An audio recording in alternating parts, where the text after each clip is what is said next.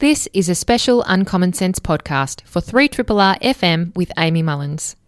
The interview you're about to hear is with Dr. Angela Hesson. She's a curator at the National Gallery of Victoria and she's also based at the ARC Centre of Excellence for the History of Emotions.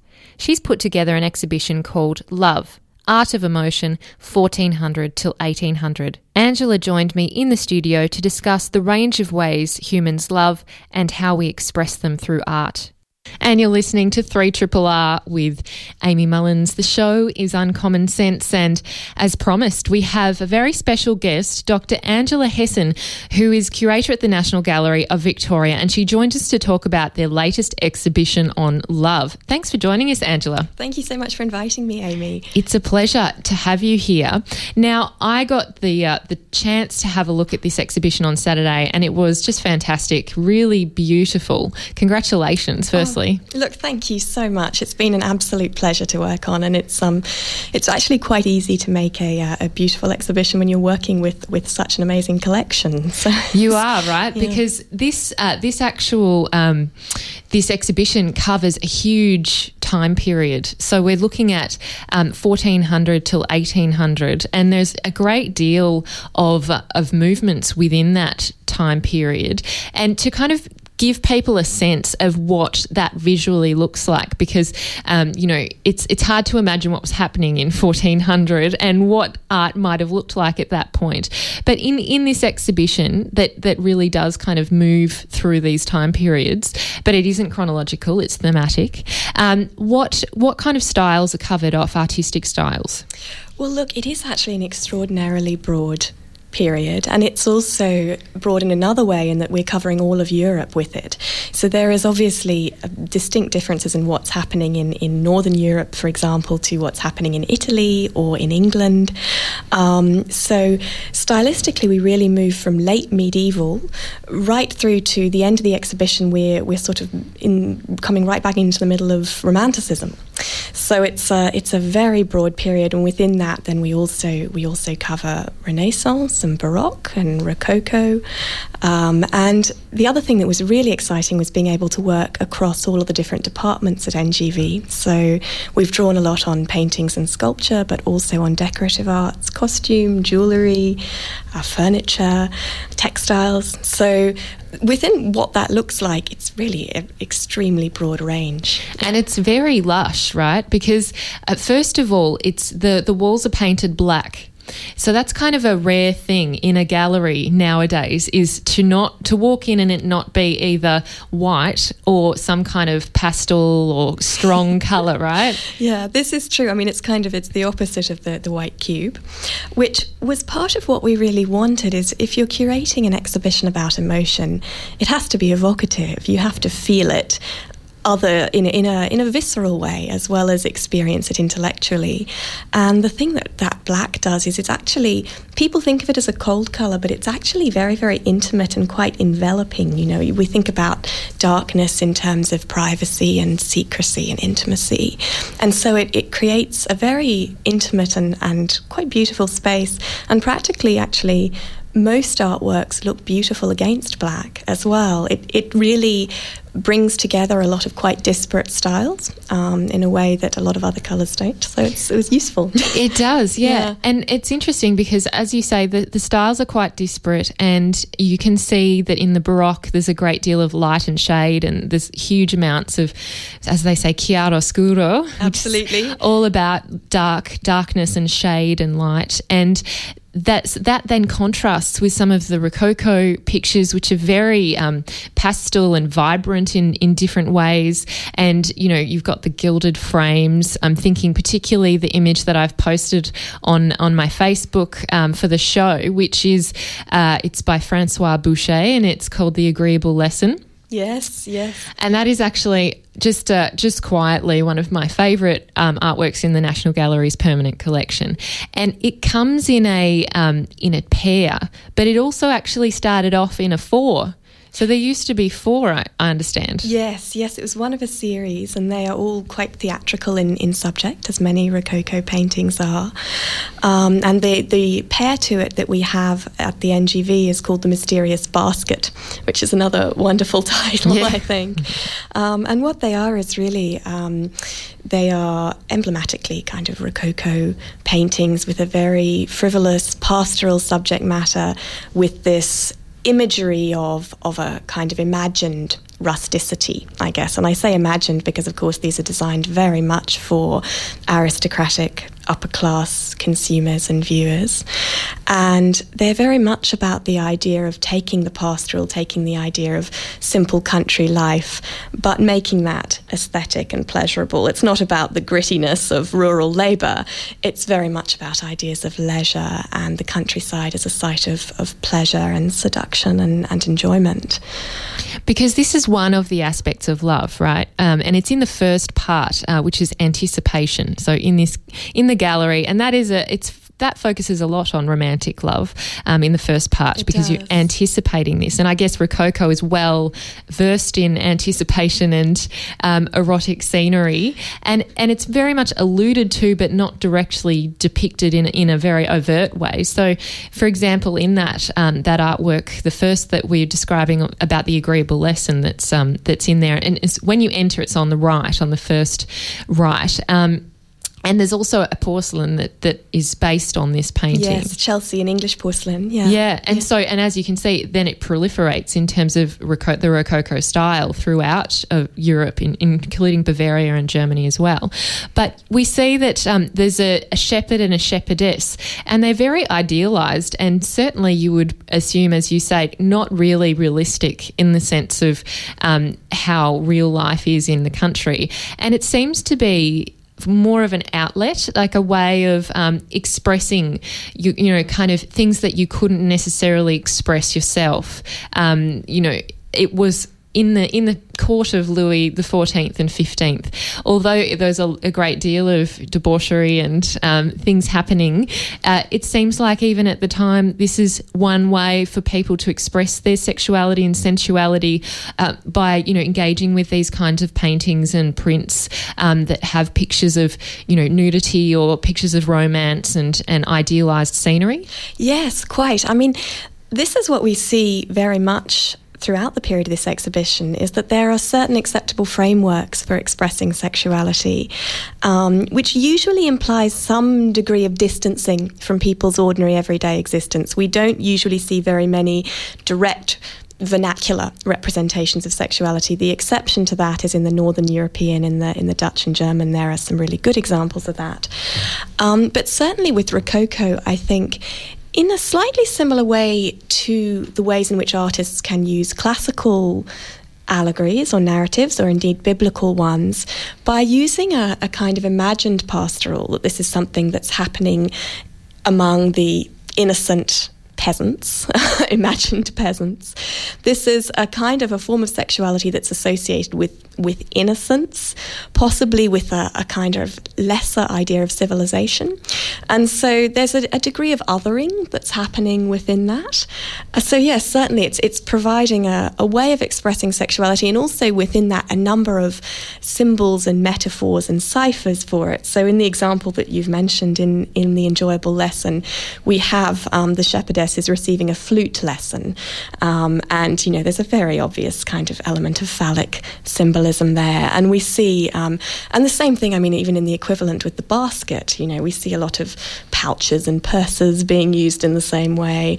Um, anything that's really sort of longer than it is wide is potentially potentially phallic in this yeah. period as well. So, yeah. Um, yes, so there's there's a way of, of communicating sexuality without without doing it directly, but in a way that it is is very clearly recognisable to a knowing audience. Mm. Yeah. And then if we move into the, the, I guess the little round, which has many depictions of Venus, and this is one of the expressions of sexuality as well. It's probably more overt um, in this case, and we see this fantastic. Um, statue of Venus, which is, yeah, really beautiful. Um, could you just share with us some of what makes that statue unique? Oh, so the, the Aphrodite, he's in the central section there. And, and when I was thinking about that part of the exhibition, I, I really wanted to produce a kind of temple of Venus in a way, which, of course, in the classical context, Venus is a tremendously important goddess. She's an intercessor in, in romantic affairs. If you want somebody to fall in love with you, you might make an offering to her. And Venus, for all that she ceases to be worshipped in a, in a literal sense, never really falls out of favour throughout the period we're looking at. She continues to be represented. And in the 18th and 19th century, with the, uh, the nostalgia and romanticism and the cult of ruins, there is a real revival of interest in ideas of the garden temple of Venus. And so the statue that we're talking about is actually an Aphrodite because she's, she's from the Greek tradition. And what she is is an assemblage of a number of fragments. So the base base is the earliest part, which we think dates to the second century. And there are two other also older components, so the head and part of the torso, but these have been remodeled with much later additions to make a complete figure from what were once three separate figures. And as part of that process, the silhouette of the figure has changed substantially. She has much larger breasts than you would expect on a classical figure. And this, of course, reflects the Edwardian Victorian taste for hourglass figures. So there's a really interesting sense in this one object. She is a kind of encapsulation of the afterlife, of, of art and objects around that theme of love, the ways in which expectations about imagery of desire have changed, ideas about femininity have changed. Um, so she's a, she's a fascinating kind of case study in that. And of course, the history of how she came to be in the National Gallery is interesting too, how these objects cross continents and how they are collected and conserved. Yes, because it is really quite interesting that they have such a fantastic European collection, and this really is about Europe and, and like the focus on love and how it's expressed in European art. Mm. And I was interested that one of the um, very small works, just when you're kind of exiting the anticipation section. I think it's near um, narcissism and it's focusing on self love, I guess. Oh, yes. Yeah, which is a great section. It's fascinating to look at. Um, and there's this one, um, you're going to have to correct me as to exactly how you would describe it. It's like a miniature. Um, oh, yes. Yeah, by Elizabeth Vigée Lebrun. Vigée Lebrun, yes, yes. One of my favourite works in the exhibition. Um, and I actually sort of squeezed it in because it is late. It's technically 1830, but we can do a kind of long 18th century for the purposes of this, I of think. Of course. And uh, being a woman who well, is a is hugely talented painter. Hugely talented. And she's actually our only named female artist in the exhibition, which is you know, unfortunate in many ways. I say named because uh, the reality is that there are probably a number of female makers.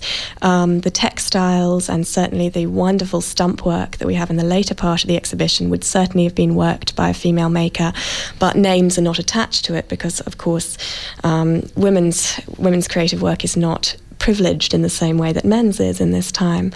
But um, Vigée Lebrun is a real exception to this. She did put her name to her work. She was trained, she was um, accepted by the Royal Academy, and she was a particular favourite of Marie Antoinette, um, so much so that she was actually pretty much forced, forced into exile at the time of the Revolution. So close was her association with that family, and proceeded to work at, at royal courts all around Europe and produced, you know, the most extraordinary work. She's a amazing portraitist. Um, the ways in which she renders drapery is just just incredible, exquisite. exquisite. And this little miniature is very beautiful because it's a. There's something about miniatures, I think, generally that carries a particular intimacy. There is something, the idea that you need to be close to them, that you often touch them, um, that you, that you have to lift them and, and and bring them close to your face. You know, there's something that's that's quite different, I think, to mm. a large scale portrait. And within this, it's very playful as well. She's she's depicted herself looking back over her shoulder, and her dress is falling away So you've got this beautiful kind of porcelain skin, and it's painted on ivory, which of course has its own luminescence. So when you put watercolor over ivory, you still get some of that gorgeous sheen coming through, which gives a wonderful sense of kind of dewy skin. It's very, very fleshly medium.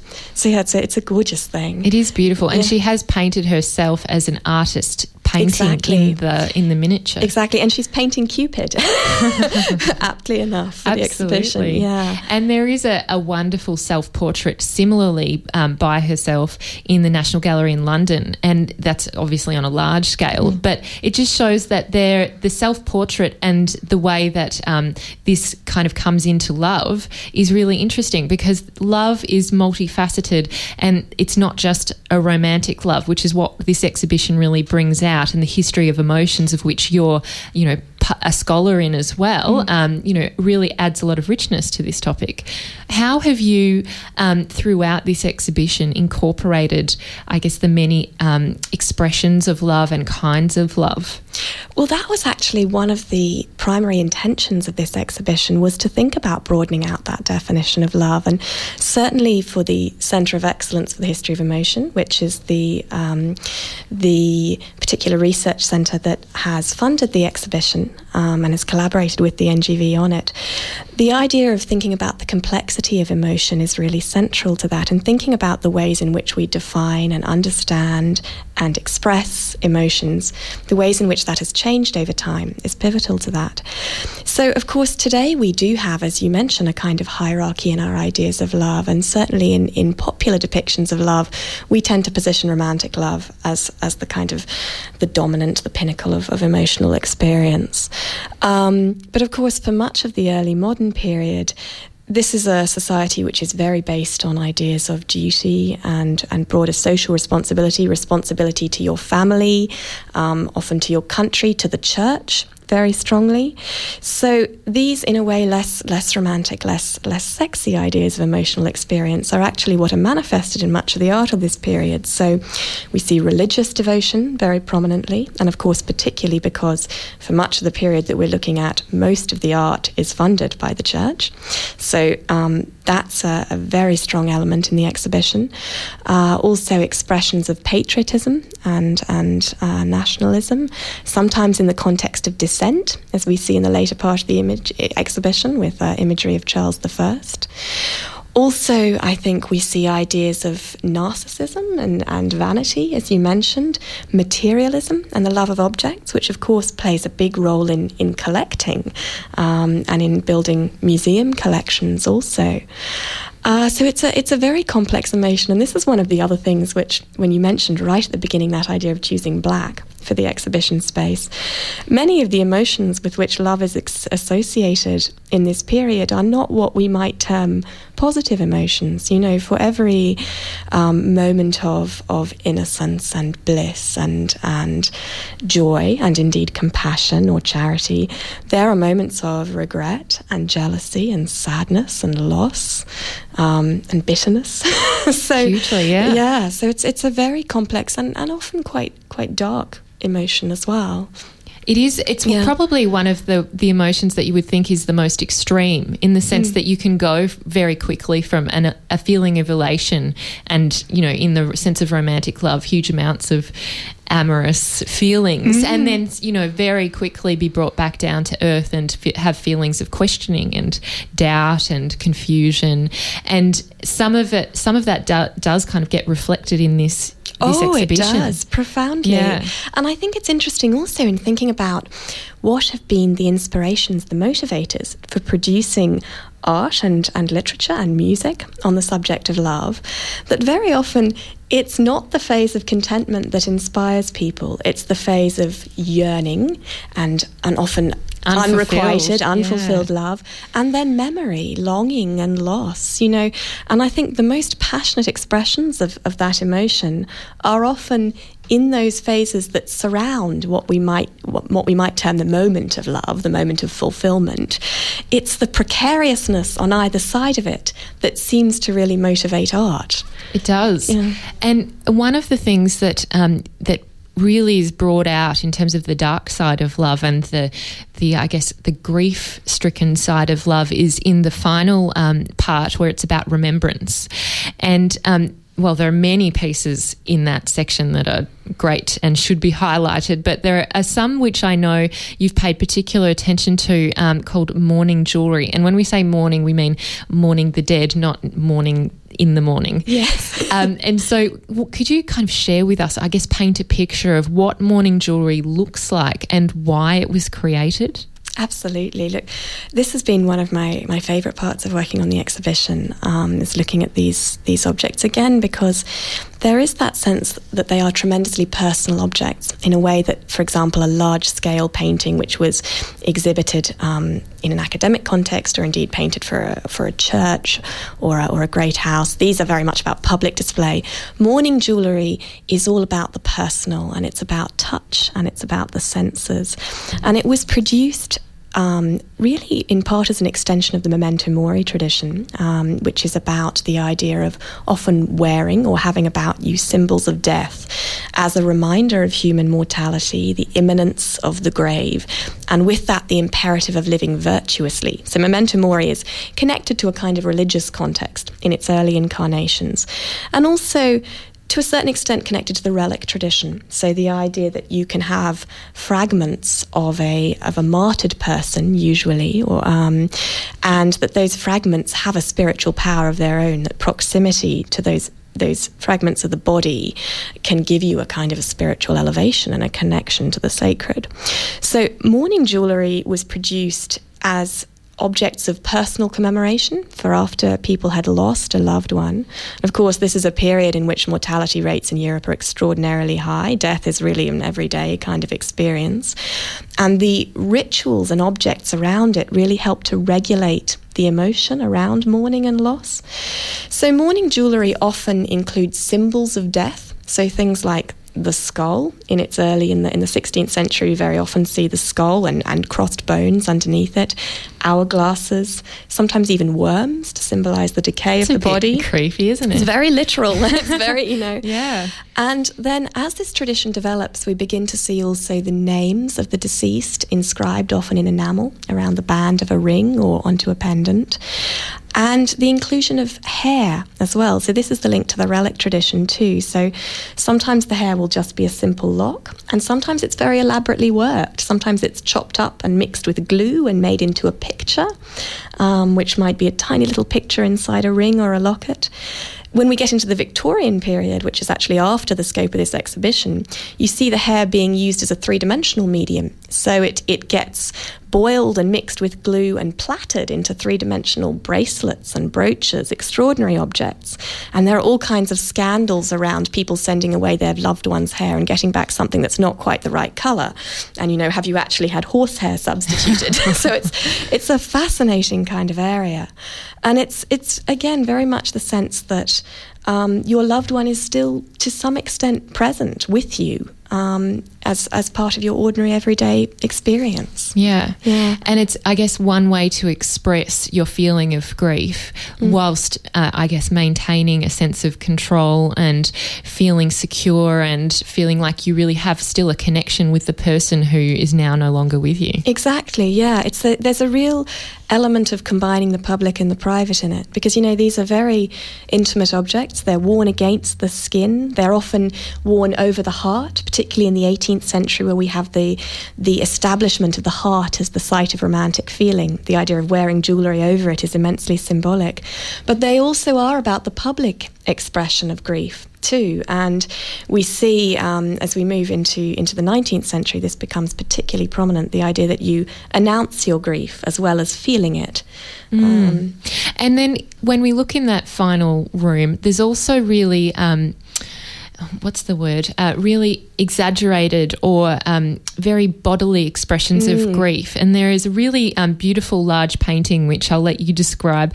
Um, in in just kind of, it's fairly central actually to that room. And there's also a, a statue which is depicting um, a religious kind of moment between I think it's Christ and is it Mary? Yes. Yeah, yes. when he's he's off being being pulled down from the crucifix, I believe. Yes. Um, could you kind of share with us those kind of the ways that the body is expressed in terms of grief and love um, in these two artworks and, and how you've put them together or contrasted them? Certainly, and um, there's, I mean, that's really one of my favourite moments in the exhibition that I, I, thought about from the beginning of it. One of the things that um, when you're thinking about the history of emotions, a kind of sense of universality of emotion is a really interesting idea there. And the ways in which you can have secular and devotional works expressing a sense of common feeling. And gesture is one of the most immediately apparent, legible, I think, ways in which that is done. So the painting that you're mentioning is Regnier's uh, Hero and Leander, which is, of course, a very famous Greek myth of romantic martyrdom, in which Leander swims out to his lover Hero every night across the Hellespont. And uh, she guides his journey with a lantern, and on a particular night, uh, there is a storm, and the lantern is blown out, and he drowns at sea. And uh, the moment that's depicted is Hero mourning his dead body um, on the shore. And he has a very beautiful, long, sinuous, nude body with a bit of tasteful drapery. And Hero is is above it with arms outstretched in this this symbol of grief, and his arms are also outstretched below, so there's a kind of mirroring of the two bodies. And there is also within that, of course, the outstretched arms has a very obvious association of imagery of the crucifixion too. So there is in this image of romantic martyrdom, there are shades of the idea of religious martyrdom as well. And the image in front of it that you mentioned is a really wonderful sculpture. It's a carved wooden sculpture which belongs to the National Gallery in Canberra, actually, and which we're very fortunate to have in the exhibition. And it is a pietà, um, which translates as, a, as an image of pity. And it is the Madonna cradling Christ's dead body um, after he's come down from the cross. And it's quite a roughly carved wooden sculpture. And this is one of the things which I think makes it so potent emotionally is that there is a sense of the form of the kind of curled, gnarled wood in it. You can see the shape of the tree. Mm there's immense distortion in Christ's body, and it's like a, it's writhing and it's very um, disjointed and exactly angular. Exactly angular, and and there is a way in which that kind of visceral, physical distortion really mirrors a sense of emotional torment in that image too. But what's wonderful when you put these two images together is the way they speak to each other. In a sense, there is a real feeling, I think, of of common grief and yearning, and and I think what we realise from this too is that very often when I mentioned earlier this idea that the church is, is, commissioning most of the art in the in the early in the medieval and, and, the early modern period, that for all that these are devotional works, they are also about communicating emotion more broadly. the The vocabulary for it is a religious vocabulary, but the experience is one that I think anyone who has experienced love and loss can relate to in a way. And it's the same, I think, for images, images of, of maternal love in this period, um, for images of, of erotic desire. They may have a, a, religious framework, but the feeling is far broader than that. Yeah, so, yeah. and that's what makes, I guess, this exhibition so relatable and relevant to now. It can seem often that because it, it's been you know produced in such a, a, a, time far beyond or before our time that it's harder to relate to. But i actually think that because the way in is emotion and it's about love and these really human themes that we consistently have all the time and, and really the complexities of human nature that this exhibition is very accessible. In terms of um, just looking at and the representation of men and women in the exhibition because I just wanted to kind of close off on that. Um, with the men, we do see um, some some as you say, one of the the men was it Leander, yes, in that painting who is fairly. Unclothed and he has that um, robe which is over the bottom lower half of him. Mm. but then we also see depictions of saint sebastian who is one of those very commonly depicted saints that has um, some eroticized undertones i guess in very religious settings. Yes. And and so you know it's not just women. We would often assume that it would be women who would be um, in some ways objectified or mm. put up as an idealized form in terms of the naked body. But then we also see men not to the same extent and generally not always as unclothed.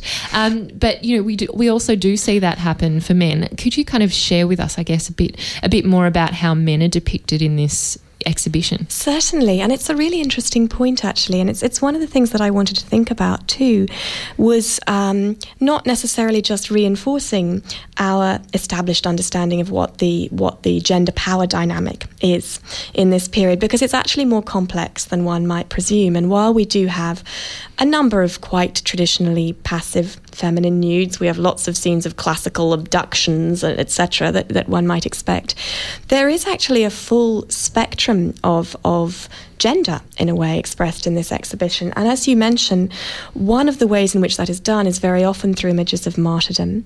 And the fact that something is, is a religious image absolutely does not discount its also being an erotic image in this period. Um, there is absolutely a, an established language for expressing eroticism through religious allegory.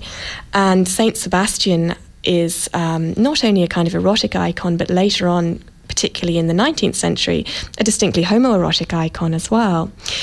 Um, I think the other thing we have to remember in the depiction of male and female bodies in this period is that artists working on the nude and producing female nudes for much of the period that we're looking at are actually working from male bodies. So they're very often working from apprentices, from young male bodies in producing imagery of female nudes. And people often comment on the, the muscularity of female nudes in this period. And that's presented often as a, a, sign of artists getting it wrong, that artists don't know how to draw a female body.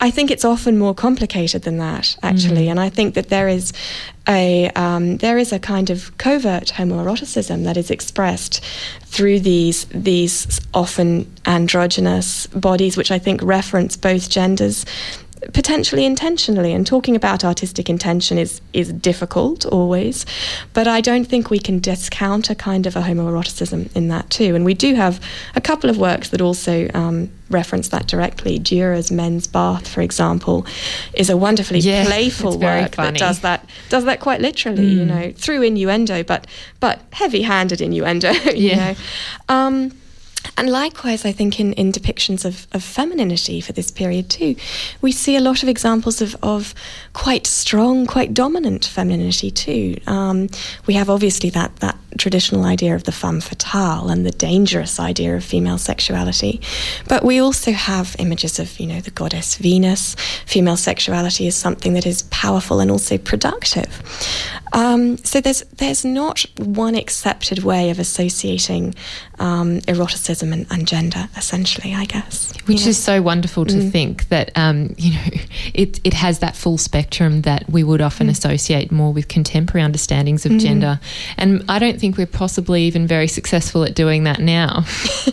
yes, yeah, it's it's an interesting question, and I think I mean it's a very obvious thing to say, but there I guess there has always been a very broad spectrum of gender and of and of sexual desire, and it's just that the ways of communicating this have shifted, um, and so I suppose part of our aim is to try and draw out what those might be, and of course also the thing that we have to think about is that we're also working within a collection that has been acquired with particular priorities, and um, museum collections are are built um, built around the tastes of particular individuals at particular times, and that was one of the things that I found very much working on sexuality in this exhibition was that, for example, large scale painted works with with erotic content, large scale, um, you know, Renaissance nudes, for example. The NGV doesn't have a great number of them, so in some cases you're dealing with potentially um, the the prejudices or the or the preferences, I suppose,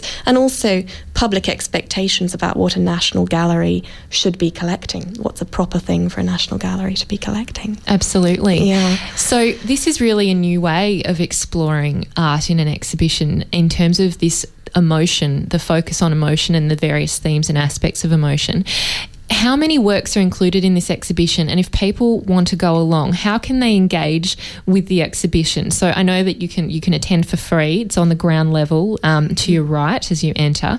But also, um, are there programs around this exhibition where people can kind of delve more into what's uh, represented? Yes, there certainly are. So we have a symposium which will be from the 4th to 6th of May. Um, that will be held at the NGV and at the University of Melbourne. And we're going to be bringing together a number of uh, academics and curators from Australia and internationally, speaking all around the theme of love. So, speaking about the works in the exhibition, but also those uh, works from other collections which might be related to it. So that should be a really exciting event. And we're also thinking about the relationship between visual art and other forms, so music and literature um, as well within that. We also have a series of three masterclasses which are beginning next week, um, which are looking at um, histories of emotion, histories of love, particularly. We have one which relates to um, love and history and objects, one which relates to literature, um, and one which relates to music. And those are um, those are terrific events which the NGV is um, has is holding in conjunction with uh, with other academics as well, specialists in the in those fields, um, and there are also a number of um, there are tours that you can have with a voluntary guide, and um, there are also curators' floor talks. Which um, would be um, you. That's me, yes.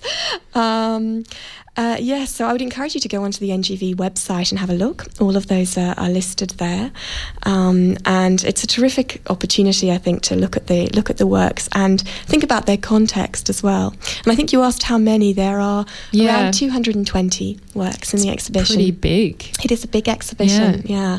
and there is a, an extensive catalogue. So if anyone wants to engage further, that's there too. There is, and the catalogue we were very very fortunate with the contributors to that. So um, we have contributors from the from the National Gallery, but also international scholars who are specialists in particular aspects of the exhibition. Um, and it's a it's a lovely, um, long and, and fully illustrated um, book as well. Which is quite rare to mm. have it all in colour and pretty much all of the works somehow depicted. Yes, yes, it was a, a, real luxury actually, and it's one of the wonderful things about the Centre for History of Emotion um, is that it's it's allowed us to, to do that. So yeah. thank you to the government and the ARC um, Centre. Absolutely, Australian Research Council. It's it's been mm. enormously important in this, and it's and it's wonderful because this is a public collection. The NGV is a public collection, and giving people the opportunity to experience it and learn from it. Um, it's it's a, a real privilege, I and guess, a great yeah. way to spend your afternoon or weekend mm. is thinking about love. It is, it is, and and you know one hopes that um, that that in the context of thinking about so many kind of dreadful negative things that we we usually focused on, that this is a, a moment to think about something um, more more positive, more productive. Absolutely, yeah, yeah. Angela. Thank you so much for sharing your expertise and insights with us. It's just been absolutely wonderful to have you in. Thank you so much for inviting me, Amy. It's been lovely. It's my pleasure. And you've been listening to the Uncommon Sense podcast. I'm Amy Mullins, the host of this show on 3RRR. You can listen in every Tuesday in Melbourne at 9am till 12pm. And if you are elsewhere, you can listen online through the Triple R website. Hope to see you again next time.